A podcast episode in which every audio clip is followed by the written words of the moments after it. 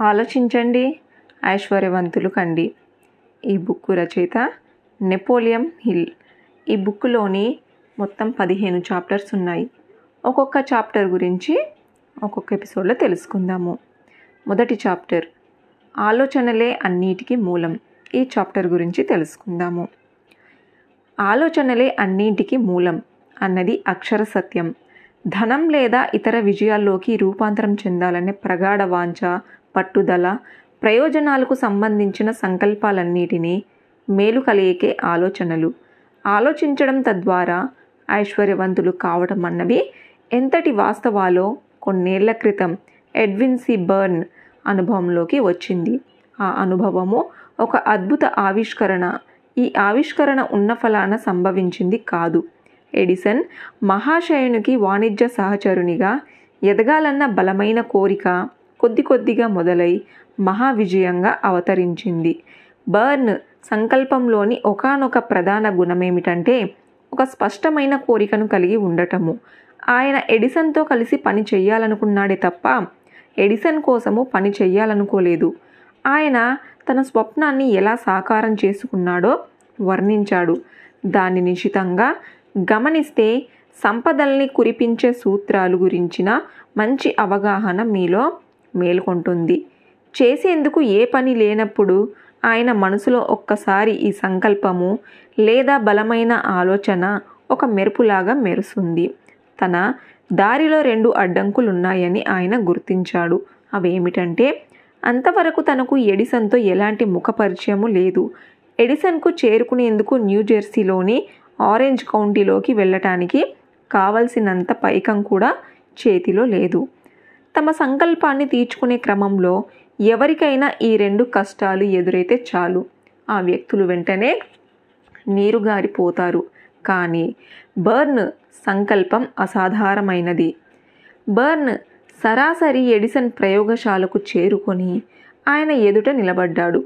ఆయనతో కలిసి వ్యాపారం చేయాలన్న కోరికను ఎలాంటి సంకోచము లేకుండా నిర్భీతిగా వెల్లడించాడు. తనకు బర్న్కు మధ్య జరిగిన తొలి సమావేశం గురించి కొన్నేళ్ళ తరువాత ఎడిసన్ ఇలా ప్రస్తావించాడు. అతను నా ఎదుట నిలబడ్డాడు. ఒక సాధారణ పాదాచారిలా కనిపించాడు. కానీ అతని ముఖంలో ఒక బలమైన అభివ్యక్తి తొణికిసలాడుతోంది తాను ఏం కోరి వచ్చాడో దాన్ని సాధించి తీరాలన్న పట్టుదల అతని ముఖంలో కనిపించింది.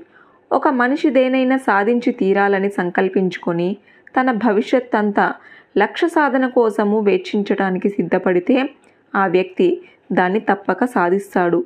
ఇది నేను అనుభవంతో తెలుసుకున్న విషయము. అందుకే అతనేం కోరాడో దాన్ని నేను అంగీకరించాను. అనుకున్నది సాధించే వరకు నిర్విరామంగా కృషి చేస్తాడని నాకు ఆ క్షణంలో అనిపించింది. తదుపరి పరిణామాలన్నీ నా అంచనాలన్నీ పొల్లుపోకుండా నిజం చేశాయి. ఎడిసన్ సమక్షంలో నిలబడటమే ఈ యువకుడి విజయ యాత్రకు మూలం కాదు. అలా నిలబడాలని అతని ఆలోచనే అన్నిటికీ పరమవాది తన మొదటి సమావేశంలో బర్న్కు ఎడిసన్తో కలిసి వ్యాపారం చేసే అవకాశం దొరకలేదు. అయితే ఎడిసన్ ఆఫీసులో మామూలు జీతం తీసుకొని పనిచేసే అవకాశం అతనికి దొరికింది. నెలలు గడిచిపోయాయి. వ్యవహారం ఎక్కడ వేసిన గొంగలి అక్కడే అన్న చందన కొనసాగుతుంది. బర్న్ లక్ష్యానికి చేరువగా వెళ్ళే అవకాశాలేవి కనిపించలేదు. కానీ రోజులు గడిచే కొద్దీ అతని మనసులో ఎడిసన్కు వాణిజ్య సహచరునిగా ఎదగాలన్న సంకల్పం మాత్రము రోజు రోజుగా బలపడసాగింది. ఒక వ్యక్తి దేనైనా సాధించాలని సిద్ధపడితే అది అతని లక్ష్యానికి సాక్షాత్కరించి తీరుతుంది అన్న మానసిక శాస్త్రవేత్తల మాట అక్షర సత్యం. ఎడిసన్కు వాణిజ్య సహచరునిగా ఎదగాలనే బర్న్ కృతనిశ్చయుడయ్యాడు. తాను అనుకున్నది సాధించే వరకు పట్టు వీడరాదని అతను నిర్ణయించుకున్నాడు. ఆ ఏముంది? అంతా అయిపోయింది. ప్రయోజనము లేదు. నేను మనసు మార్చుకొని ఏదైనా సేల్స్ మ్యాన్ ఉద్యోగంలో కుదురుకుంటాను అన్న మాటని బర్న్ తన మనసులోకి రానివ్వలేదు. నేను ఎడిసెన్కు వాణిజ్య సహచరునిగా ఎదిగి తీరుతాను. ఈ లక్ష్యం కోసం నా భవిష్యత్ అంతా ఖర్చు పెట్టాల్సి వచ్చినా వెనకాడను అని మాత్రమే అతను భావించేవాడు. ఈ మాటలన్నీ ప్రత్యేక అక్షర సత్యాలే. ఒక ప్రత్యేకమైన ప్రయోజనాన్ని ఎంచుకొని అది ఒక మానసిక వ్యసనంగా మారిన వ్యక్తి ఇంతకన్నా భిన్నంగా మాట్లాడగలడా? యువకుడైన బర్న్కు తన సంకల్ప బలము ఏ పాటిదో అప్పటికి తెలిసి ఉండకపోవచ్చు. కానీ పట్టిన పట్టు దృఢ నిశ్చయము ఒకే ఒక లక్ష్యాన్ని ఎంచుకొని దానికి పూర్తిగా గురిపెట్టి వేచి చూసే వేటగాడి ఓర్పు అతనిలో ఉన్నాయి.